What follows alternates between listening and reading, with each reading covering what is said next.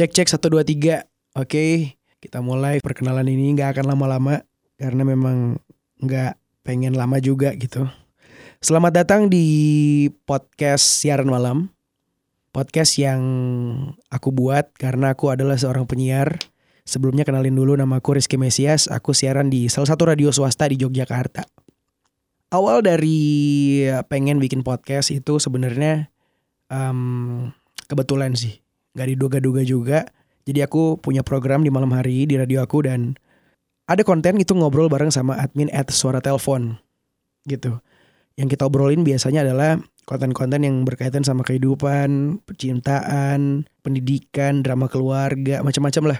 Dan sayang aja waktu itu aku pernah kepikiran kalau misalkan obrolan-obrolan yang dikeluarkan sama Mimin gitu kan yang bagus-bagus, yang berguna itu nggak didengar lagi sama orang. Karena kalau misalkan siaran itu kan sistemnya adalah ketika tidak didengarin, ya udah besok kamu nggak akan ketemu lagi sama topik yang kayak gitu. Sayang aja kalau misalkan itu nggak direkam, terus aku kepikiran ya udahlah aku rekam aja, aku bi bikin podcast supaya orang-orang yang nggak dengerin siaran aku, suara siaran bareng sama Mimin juga, itu bisa dengerin lagi gitu. Sesimpel itu aja sih sebenarnya. Uh, pengen bikin podcast. Alasan, sorry, alasan kenapa pengen bikin podcast gitu. Ke depannya sih nggak pengennya nggak cuma ngobrol sama si Ed suara telepon, tapi bisa ngobrol sama yang lain. Cuman untuk saat ini kontennya aku produce tiap hari Rabu karena emang siarannya bareng sama dia gitu.